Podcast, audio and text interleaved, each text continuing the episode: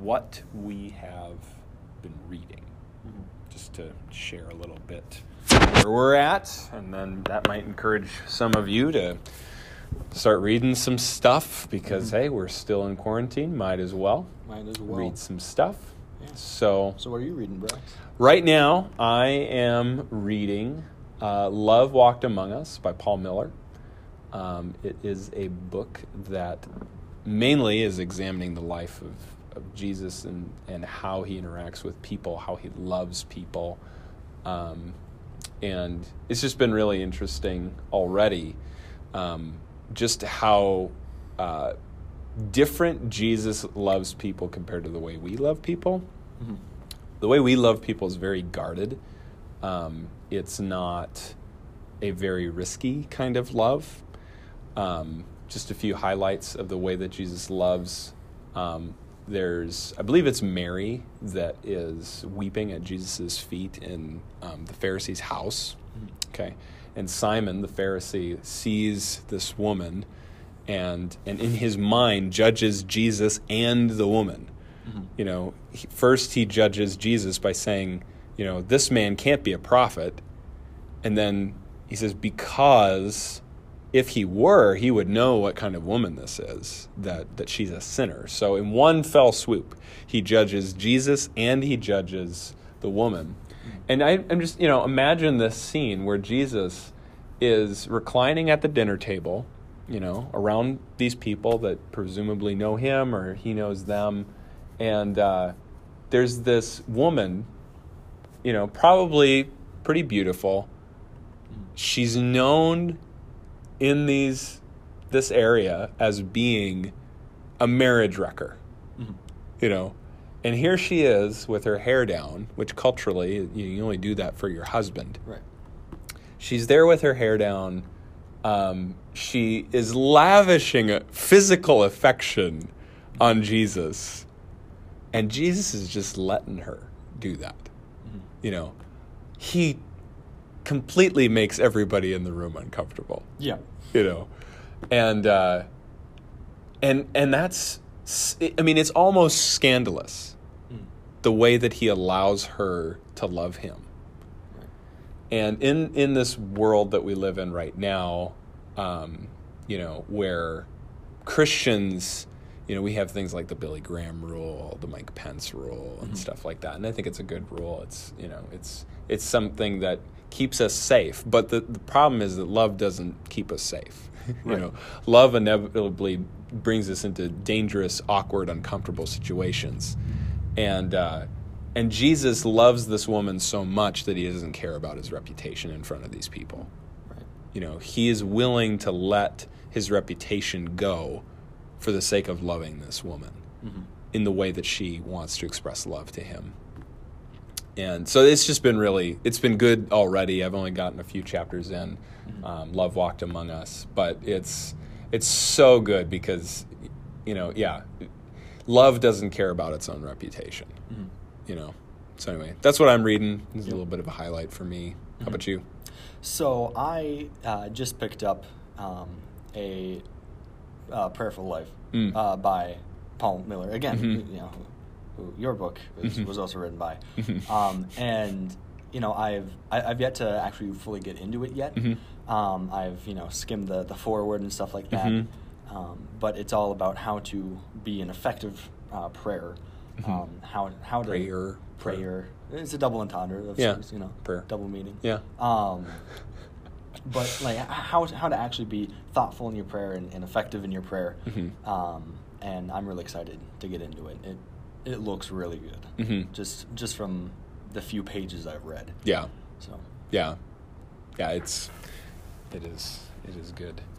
Um, so last week we were in John chapter four, and we were looking at this conversation that Jesus is having with this Samaritan woman, Mhm. and uh, now we're going to pick up on that Right. uh, from that same passage um, where we left off. Um, so we left off, I think. Um, twenty seven. was it twenty seven? Yep. Okay, it was, so start reading at 27? Mm-hmm. Okay.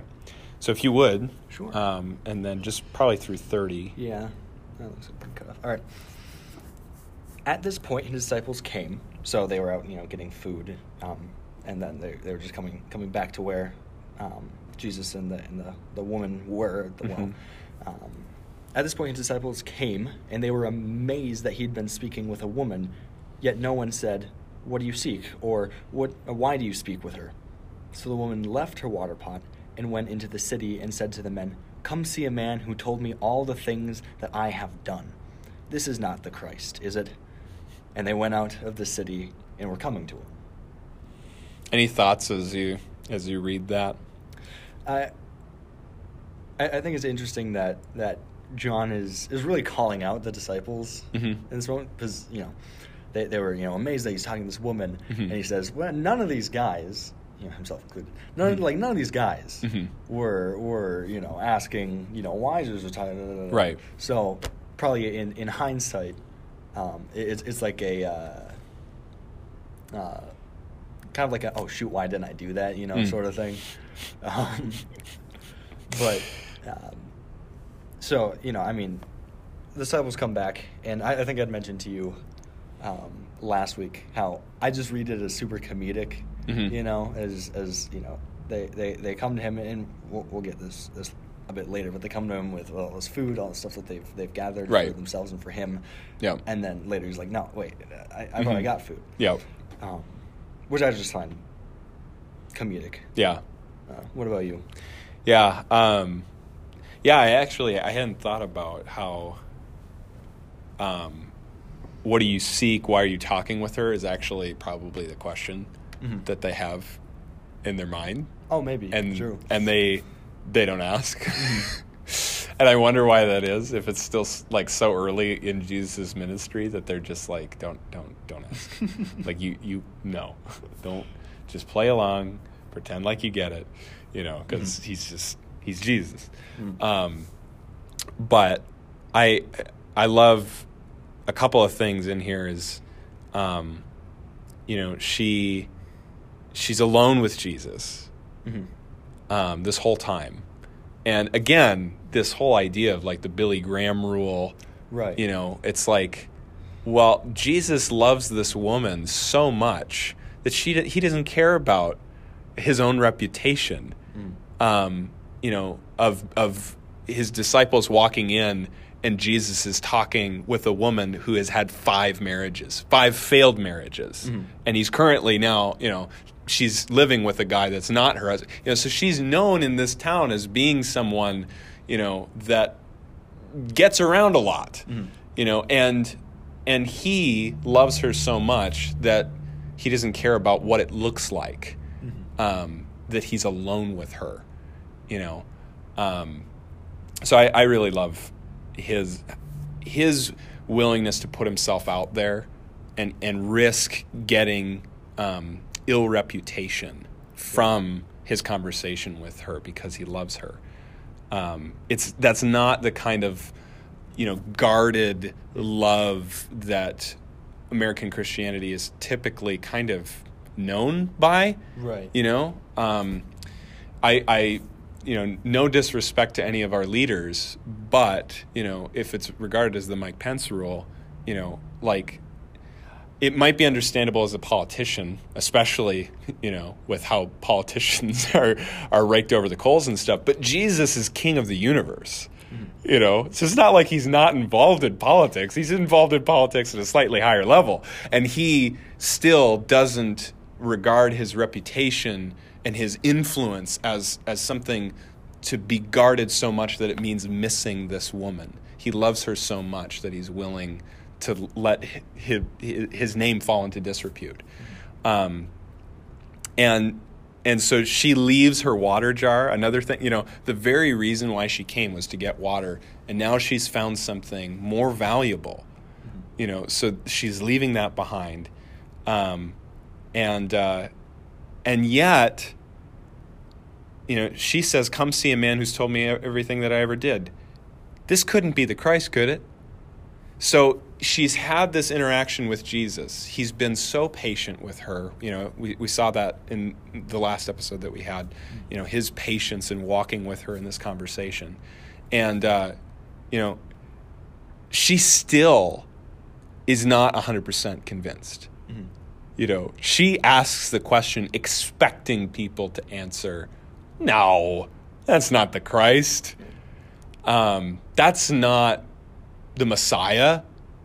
And so, but Jesus has loved her so much that he, he doesn't view her as a problem to be fixed, you know, of just in this conversation, I'm going to boom, change you, you know, you're not going to be just a normal Samaritan anymore. You're going to be what I want you to be. You know, he's so patient in his conversation with her that he doesn't even get what so many evangelicals would say is the win, you know, Right. at the Oh, end. right, yeah. Like he doesn't get her to pray a prayer at the end of this conversation. You know, but he's he he's entering in he's inviting himself into her life. You know, uh, before she would ever invite him into her life, he's he's doing it.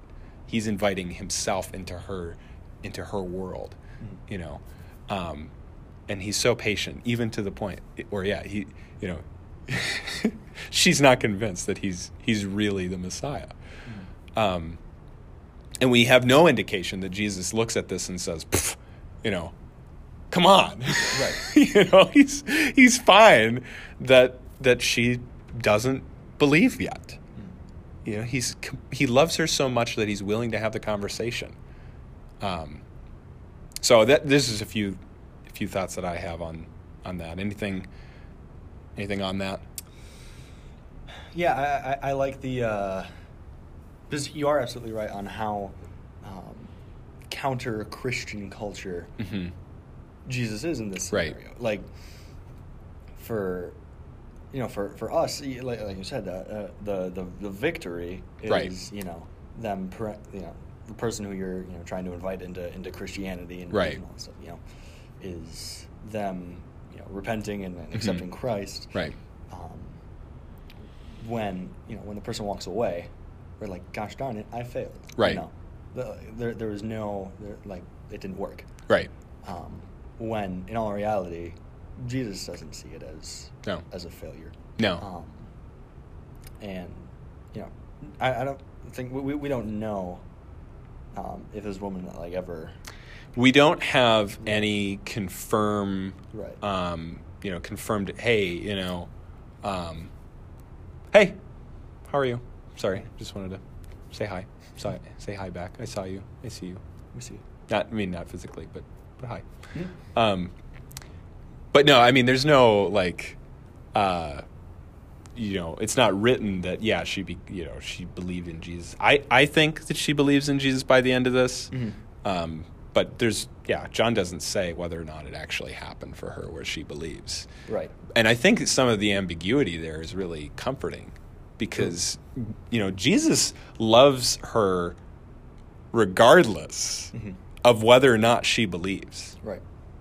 Um, and that's i think something like i think christians get it wrong. I think people interacting with christians get it wrong where it's like they think that you know a christian thinks i'm loving them so that they will believe. Right. you know? And we i think you know we love people in the hope that they would meet jesus because we really believe that jesus is the best thing in the universe. And you know if we love you we want that to happen for you because he's jesus. Um, but then you know people sometimes i think that aren't christians kind of feel that of like you know well you're only loving me to try to get me to sign up for your little your little jesus club you know? And it's like some people yeah i think they are love they're you know and it's not really love i think Right. you know? If the only um, you know the only reason is just for people to join a club i mean gosh then i think you've missed it Right. um, if if you love people because they're a person, you love them and you want um, them to experience who Jesus is. Um, I think that's a good reason. But I think I think you know just so that people would would adhere to what you think about the world and and join your little club, then yeah, I I don't think that that's that's love. Um, but but yeah, I mean, it's it's comforting to see that whether she believes or not, this is the way that Jesus talks to her. Yeah. and his patience. So yeah, And, and I think we need to, and you know, this probably isn't the, the, the right wording, but um, to allow more ambiguity into our Mhm. conversations with non Christians. yeah, Because, you know, it, it, we so often, you know, when we're in conversation, just want to, if they have a question, answer it directly. Yeah. Bring out the big guns, you Yeah. know. Like, this is, this is. this is everything I learned in Sunday school. Bam. Pretty much. Yeah. Um, but we're never really talking with the person. We're just presenting what, what we've concocted and Mhm. you know what, what we've got and what you know probably helped us. you Right. know, but might not necessarily help whoever Yeah. we're interacting with. Yeah, Um, and so definitely allowing more more more conversation rather than than fact spitting. You Mhm. know. there, there's a time and place. yeah, yeah. Um, I'm a little, I'm a little excited. I we'll see if we get to to this passage today. Um, probably It's not at the pace that we go. I was wondering if we'd get to John five. Um, Okay. and I think we'll see an example of that. But I, I just, yeah, I agree. I think there needs to be, you know, slowing down, looking at people, um, you know, seeing where they're really at, and and being okay with the conversation, because I, yeah, I think that just answering the question, bringing out the big guns, all that kind of stuff, I think it it it stems from a view of people that they're just problems to be fixed Right. rather than people to be loved. Right. Um, yeah. Yeah, I agree. Mhm. Ambiguity. It's good. Um, so, you want to keep reading? Sure. Okay. Meanwhile, the disciples were urging him, saying, Rabbi, eat. But he said to them, I have food to eat. Uh, I I have food to eat that you do not know about. Again, the comedic moment, just them carrying the grocery bags and the Yeah. bottom falls out on them. Yeah.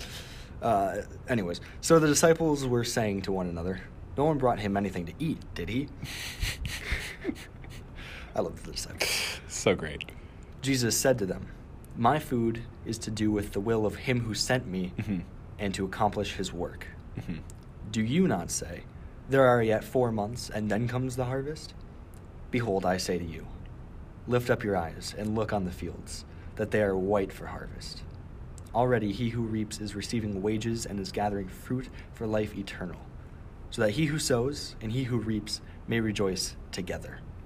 For in this case, the saying is true one sows and another reaps. I sent you to reap that for which you have not labored. Others have labored, and you have entered into their labor. Yeah. Any thoughts as you read that? Yeah, I mean, right away, like right away, we're looking at what we were just talking about. Of you know, th- there's not always the the right success of Mhm. you know bringing people into the faith. Mhm. You know, it, a lot of is you know the planting and the watering, Mhm. and then not actual the harvest, which Right. which is what we want. We want Yeah. the harvest because the harvest feels great. Yeah. because you know there's recognition that comes with the harvest, Right. Because we're selfish people, Right. um, but none of you know hardly anyone wants to actually do the work Yeah. of maintaining and growing Mhm. The the harvest to to you know so that it can be Right. um, and so actually slowing down and and cultivating haha, plants and Ah, people it. and your relationships in, Yeah. in that way um, you know yeah exactly like we were just saying Yeah. Yeah. And so, you know, I, I agree just with the comedy of this. Mhm. Uh, and it's so, I haven't really noticed this before, but this is actually what he was just doing with the woman at the well, Mm. where she's drawing water, and he goes, Hey, let me tell you about water. Um, now he's doing it with food. And it, but it's with his disciples. Um, you know, hey, eat something. You know, so before, give me a drink. Um, he has to ask, and now the disciples, hey, we've got food for you. You know, eat. Um, and so he doesn't take it. Right. Um, and and the reason is because he has food to eat that you don't know about, which then brings up the disciples' very good question. Well, th- somebody didn't bring him food while we were gone, right? Um, just because this is the way Jesus talks, right? It's like we, Right. we just don't get him at first. He's got to talk a little bit longer in order for we to for us to understand him. Apparently, um, that he's not talking about food. Um, you know, just like the woman of the well, you know, it's like you don't have anything to draw water with. Like you don't have a bucket. Where you know where do you get living water? Or you know, like it's not about water, um, but it is. It is about water, and it's not about food, but it is about food. And and for Jesus, I just love this is that um, his food is to do the will of him who sent him to accomplish his work. So Jesus's his food, his sustenance is the will of God. You know, we we don't we don't look at food as a duty. You know, like I don't think most of us go, "Oh man, I've got to have lunch." You know, I don't know about you, but I I typically look forward to the meals that I have. Right. I like food. Mm-hmm. I enjoy food. I like having my belly full. I like that I, it keeps me alive. You know, like on all of the levels that that food is. You know, of keeping you alive. You know, the sensation of a full stomach, the relaxation that occurs there, the taste of the food. Um, you know, it's on all sides. Any way you look at it, food's good. We want food.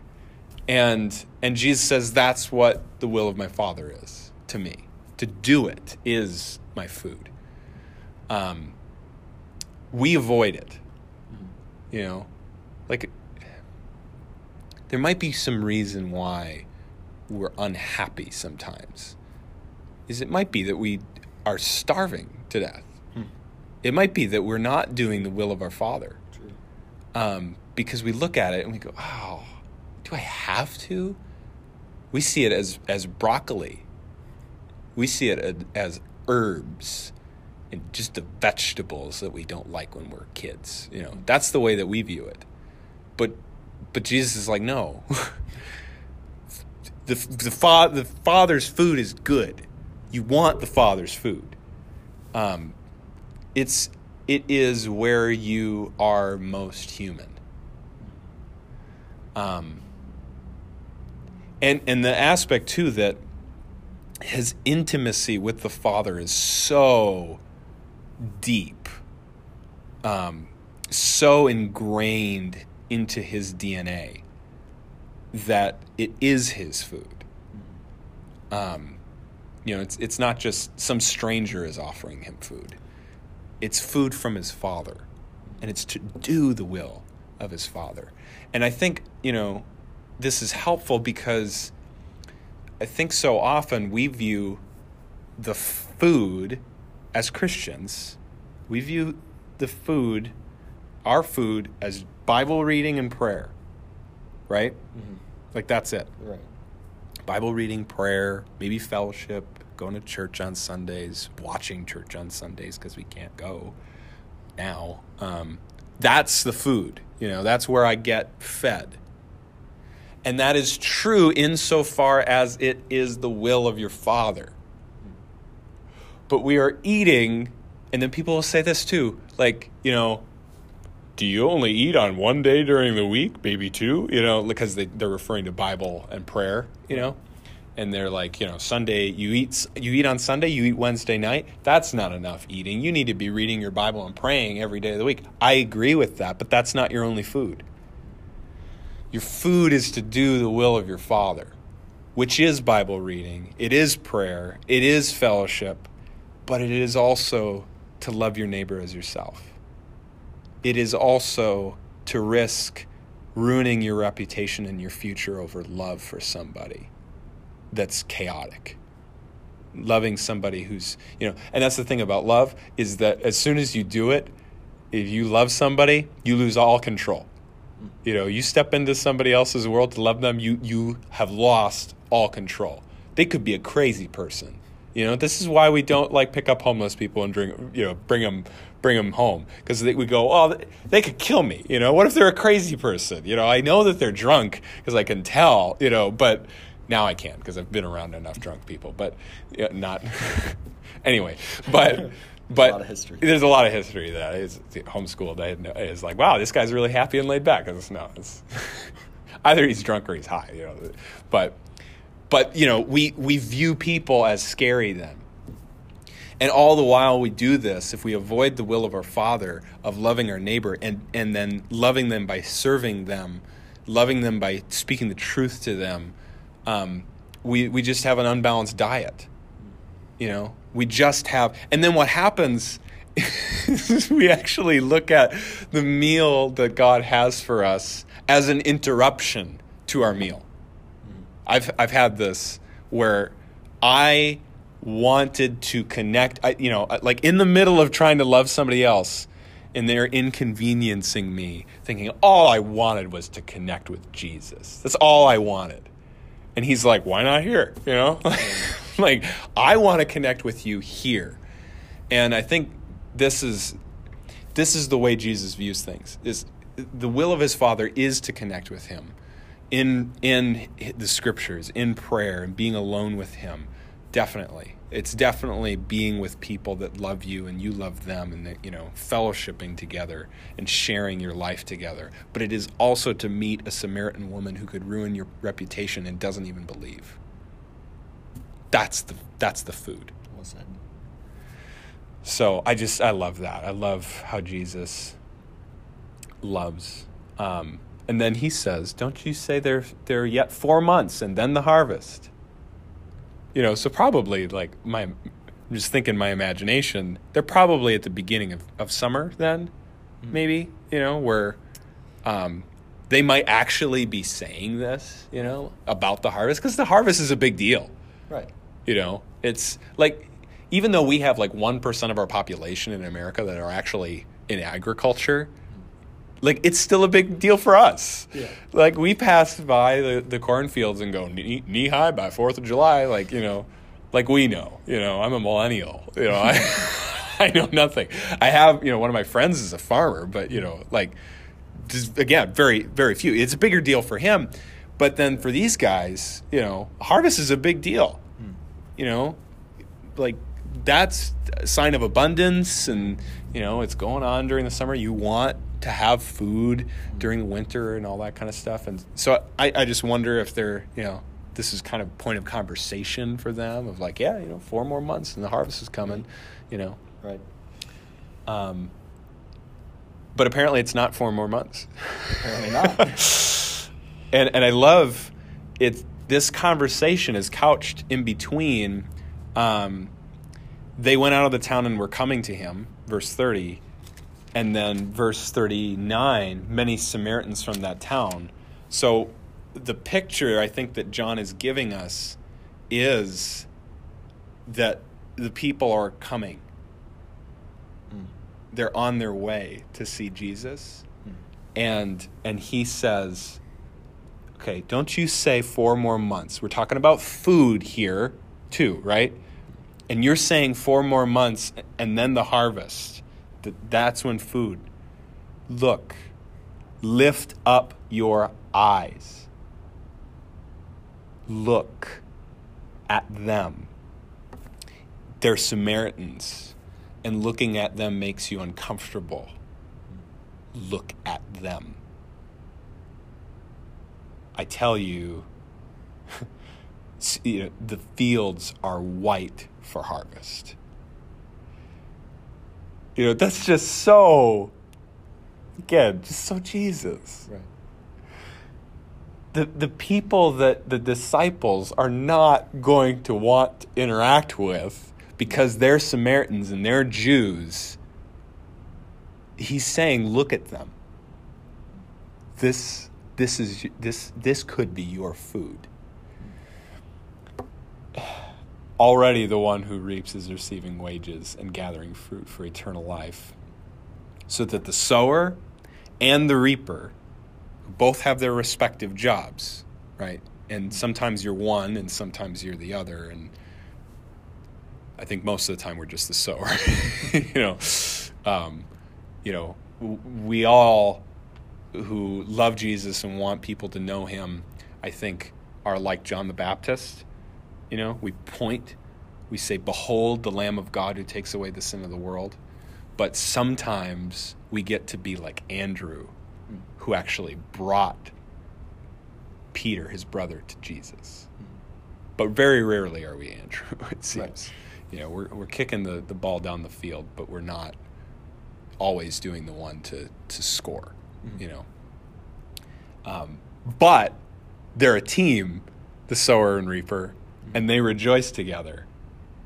And this saying holds true one sows, another reaps. I sent you to reap for that which you did not labor. Others have labored, and you've entered into that labor.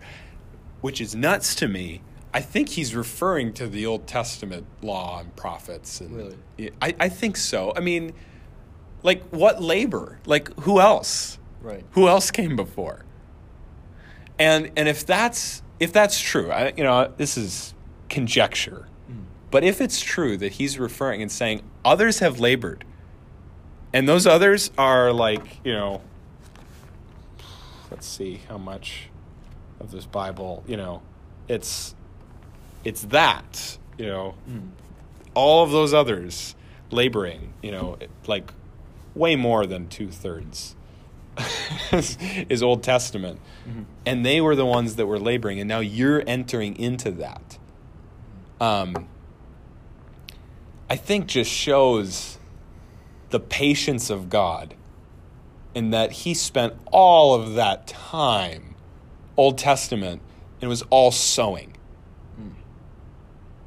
You know, it was all cultivating. And and then we get to Jesus and we get to reaping. Like if any reaping happens today, it happens because we're in the season for for reaping. It's possible because we're in that season. But everything before was just cultivation and sowing. So I think if that's true, I think it would be a good encouragement for us to be patient with people. because if it if God is is that patient that he spent thousands of years sowing and cultivating and then brought Jesus. I mean, if it takes a few years for our loved one to know Jesus, be patient. Um, because he is patient towards us and doesn't want anyone to perish. Um, so anyway, that's that section. Any, any Right. thoughts on that? Since now I've rambled for some time. So, I- think one just the, the the beauty of the image of so the disciples are, are returning from gathering food, um, physical food, and you know, Jesus says, "No, no, I'm covered. I'm I'm you know, I've gotten food." hmm Um, and then, like he he, I'm just imagining the image in my head of him turning and like holding out his his hand, Mhm. and you see all the people that are you know coming up the hill or Yep. whatever, just coming towards him. Yep.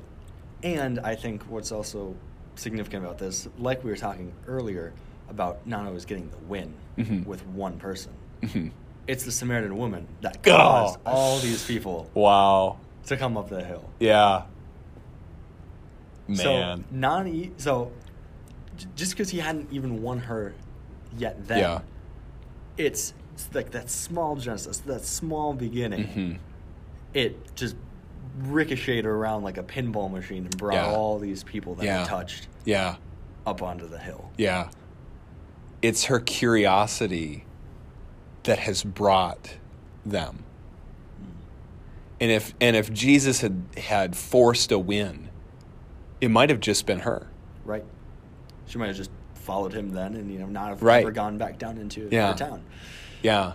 I think yeah, that's really good. That that just encourages me to to be okay with the ambiguity, to be okay with the the unfinished sentence, the dangling participle, you know, that there's no period at the end, but a comma and you know because God could be working something to where the whole town comes to hear. Mm. And it would never happen if you tried to force something. Right. Um, and it might not. Mm. It might not happen. It might be where we die and we don't see it, Right. you know, Right. because it was all commas our whole life. You know, it was all unfinished Well, yeah. All stories. commas, you know, look at Right. all the prophets throughout the entire Old Testament. Yeah. They constantly only ever saw failure. Yeah. They never saw him. They never, you know, Abraham doesn't get the promised land, Mm-hmm. you know. But I think, yeah, just with that, that's the life of faith Mhm. Is is trusting God that there's no win, trusting God that there's no victory, trusting God that there's no big finish, um, and we see the result of what God does when we when we put it in His hands and trust Him in the midst of the ambiguity. It's really good. I like that. Um, Want to keep reading? Sure. Okay.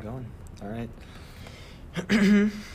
From that city, many of the Samaritans believed in him because of the word of the woman who testified. Mhm. He told me all the things that I have done. So, when the Samaritans came to Jesus, they were asking him to stay with them, and he stayed there two days. Many more believed because of his word, and they were saying to the woman, It is no longer because of what you said that we believe, for we have heard for ourselves and know that this one is indeed the Savior of the world. I'll stop there, keep going. I will stop there. Okay. Any thoughts on that as you read? I mean, just the the the, the arc of the story. Once Mhm. you've seen it complete, seems Mhm. so simple. Mhm. It's just this this little woo, Mhm. you know, nice, so so simple, Yeah, clean. Clean, Yeah, very easy, uh, minimalistic. But yeah. it, it- you know, it, all because of, of where it started, hmm all because of, of, of Jesus not immediately, you know, forcing the, the, the idea of, of him as as the savior onto her, Mhm. but inviting her along Yeah, and, and just being with there Yeah. and, and and waiting yeah. for her hmm to come. Yep. Like, oh man, like it, it, it, it's just because I totally would have messed that up. Absolutely. I I, Yeah. I, I totally would have, would have seen that woman. You know, would have would have brought all, all the guns that I have Mhm. is for for my faith, and Mhm. this is A B C D. Mhm. What you got? You know, Yeah, and totally would have screwed that up. yeah. Totally would have missed it. But Jesus, Yeah. being such such a a, a, a loving master, Mhm. is is seeing her where she needs, and also what the people in the town need. Yeah. because they believed in him Right. solely just because that she said that he told him, her everything that she had done, Yeah. and then that brought them, Yeah. and then they believed no Yeah. longer because of what she said, Yeah. but because of the just the the the mastery and loving kindness that he has. Yeah. That's just beautiful. Yeah. and I would have screwed that. up. Oh yeah. It's a really good thing that there's only one Jesus. Oh yeah. Oh yeah. you know. Yeah. I and yeah. I mean he he but the thing is I I really think, you know, not just that he he's he's a lover of people, not just that he's, you know, he's a master at conversation and you know, he he's so reliant on his father that he waits. And I, I think like if we want to look like Jesus to people, we need to have that same reliance that Jesus has on his father. You know, um, he is he is so he, he looks to him for everything. You know, looks to him for his food, looks to him for, you know, what's your will here? And and that is so complicated. And we see it here because here's a conversation that he has with this woman where he, he doesn't he doesn't get the win, you know. And in another conversation he would. You know, um, he in one conversation he might heal someone. In another conversation he might not. And like what what's the deal? And the thing is, we love rules because they are simple. They they require no thinking once you accept them, um, and and then an added perk is I can judge other people when they don't do it, Right. and I can feel great about myself because I'm better than them. Right? That's the that's the appeal of rules. Um, you know, but Jesus doesn't follow rules; he follows his Father. Um, you know, we could in this we could absolutize and say a rule is to not uh, you know to just be okay with the ambiguity. A rule here would be to not to not press. Uh, a rule here would be to go wherever they're willing to speak. You know, because he earlier in the conversation, you know, she she hears you know the truth that she's had five husbands and that she doesn't isn't married to the guy that she's living with now, and and she goes, hey, I, I perceive that you're a prophet. Tell me about worship, and he goes there. Um, and and we could we could say a rule would be that if someone wants to deflect like that, is go with them. You know, that's the rule. Don't ever break that rule. But Jesus doesn't let people deflect with like the Pharisees. He does not let them deflect. Right. you know, Right, they right. they say when um, they bring them the coin, you know, or yeah, when they're they're like, hey, um, we know that you're a teacher, you know, and you speak the the word of God truly, and you don't you- you're not swayed by people's appearances.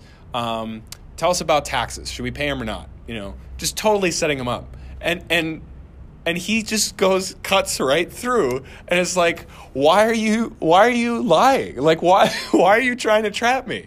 Like he doesn't let them um, put a veneer on their intentions and saying you know by by trying to flatter him you know? So the, the point here is um, the rule is t- that there aren't rules. The rule here would be to follow Christ. Um, this is what Jesus models for us is to step into the complexity of what it looks like to just do the will of your Father. Um, how do you get that will? You get it from from the Bible, and you get it from being in prayer, um, and and really having a listening heart in conversation with people, and then while you're in conversation with people, to be listening to God. You know what what do I do here? You know, and then and then act. You know, do it. Um, but yeah, I I don't know how we got on that. Um, to be honest, It's a mystery. um, the tell me everything I ever did, um, and they Uh, don't like not deflecting and you know. Oh yeah, it was that was really a rabbit trail. Okay, um, but what I'm, I guess what my point is that we can't use the conversation that Jesus has with this mo- woman Right. and say this is how all of your conversations need to look. Because if you do, you will you will end up forcing it, just like what we see he doesn't do Right. you will force ambiguity. You you will force like you could have where someone really is just a step away from trusting in Jesus.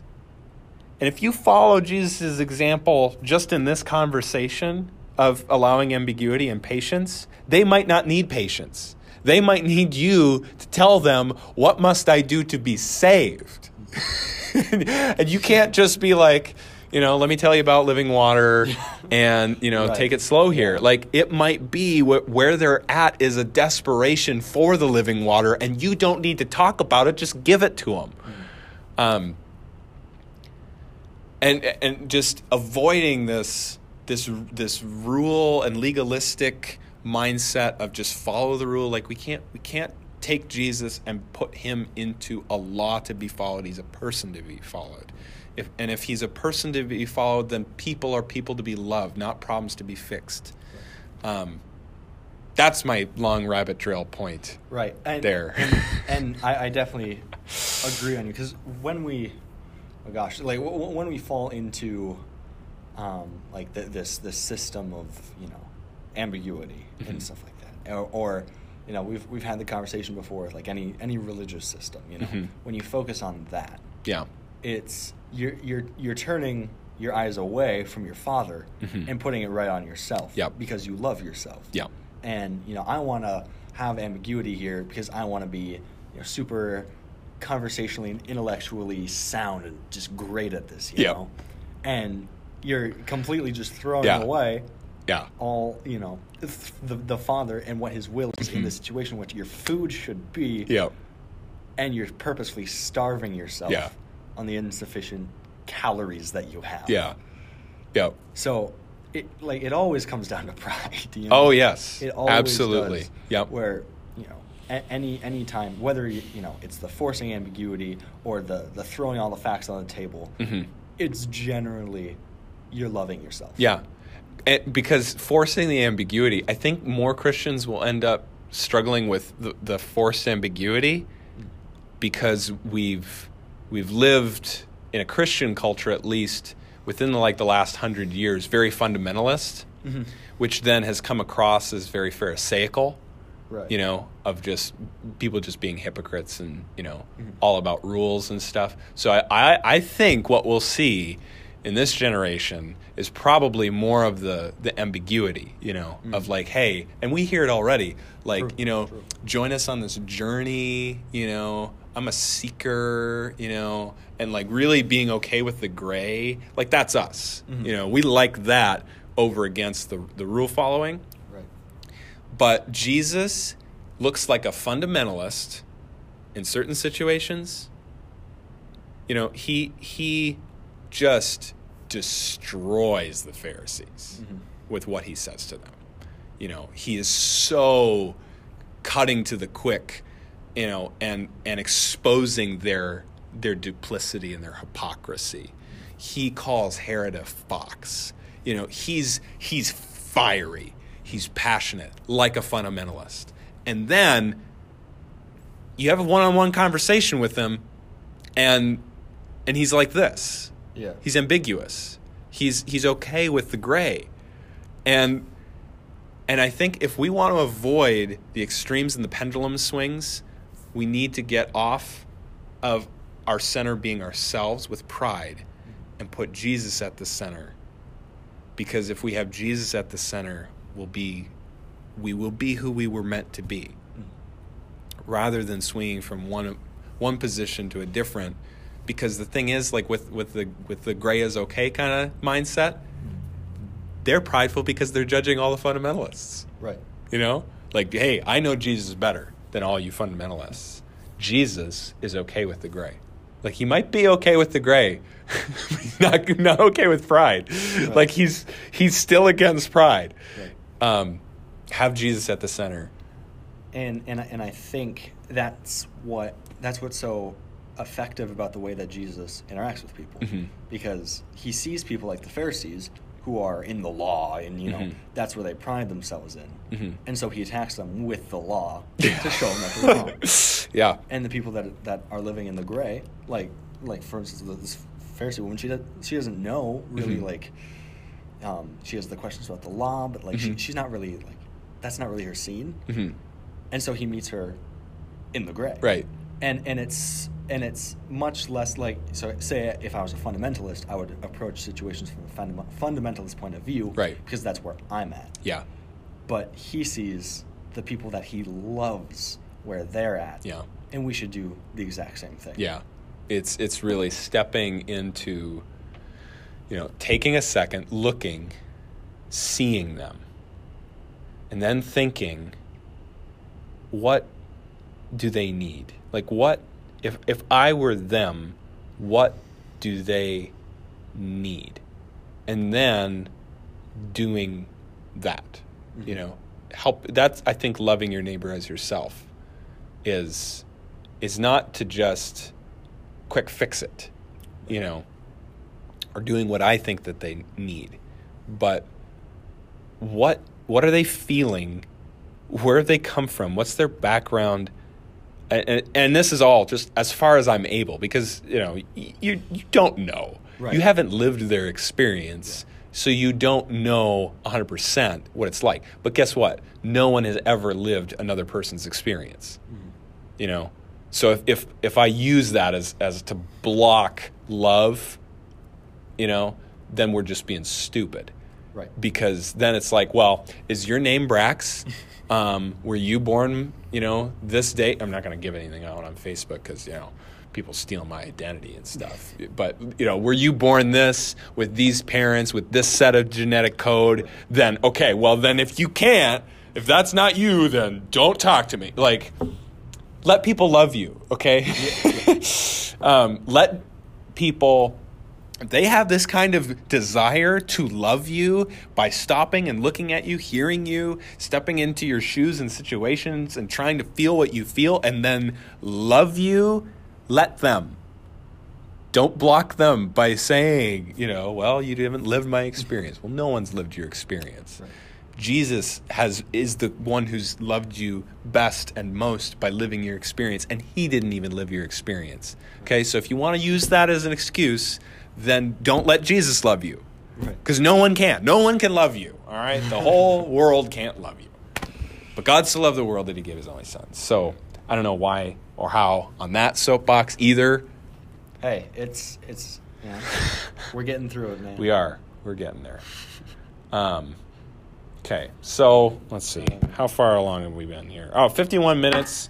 Um, you know, uh, how about this? Any closing thoughts? Any closing thoughts? All right. So I, I think like like the biggest thing that we can possibly learn from the way that, that Jesus interacts with people is what we've already discussed Mhm. in mass. It's meet people where they're at. Get out of your own head and your own selfish pride. The, the people that you're trying to bring, you, you want to bring them in because you love them and that's Mhm. what's best for them. hmm So meet them where they're at, and love them. Like Mhm. whatever you do is is the byproduct of love. hmm So making sure that you're loving them, not yourself, meeting them at their needs and where they're at, um, is is the greatest way to both sow and reap the Mhm. harvest. Um, but I don't know, like that. That's that's the the my takeaway is like, like the biggest biggest thing. What about what about for you? I think biggest takeaway for me is definitely you know loving, following Jesus, and you know not letting anything become a, a rule. Just follow Jesus, um, and then with that, it's your Father's food to do that. To Mhm. follow Jesus. It's your Father's food to follow Jesus, which means not just doing the things that you want to do, like, you know, if you want to read and, and pray, you know, then that's yes, you know, we want that food, but then the food is also to do the things that He calls us to um, that are on the face of it uncomfortable, you know. Um, it, it is trying a new food, but it's such good food really want you to have this food. It's good for you, food too. I think that would be the biggest takeaway for me is, you know, yeah, loving people where they're at, um, being one who looks to the Father in how I talk to people and uh, for my food and what His will is. So, yeah, it was good. It went by fast. It did. Thank you, everyone, for joining us. Uh, this has been mm, Brax Tax. Just close that.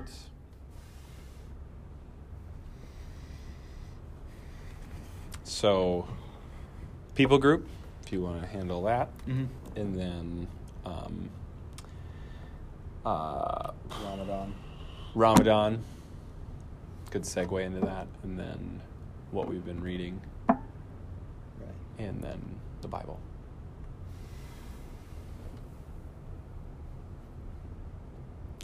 Well, welcome everybody to another episode of Brax Tax. I'm here with Zach Hillman. It's good to be here. It's good to be in general. Yeah. Um, so, for this uh, first segment, we want to go into is uh, something that Zach would like us to, or like to lead us in. So, we're going to.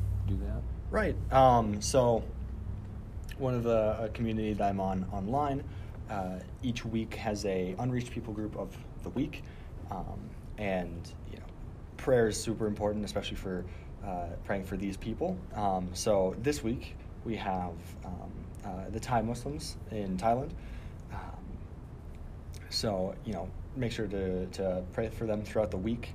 Um, pray that uh, someone uh, would go to them. Uh, maybe it's you. Who knows?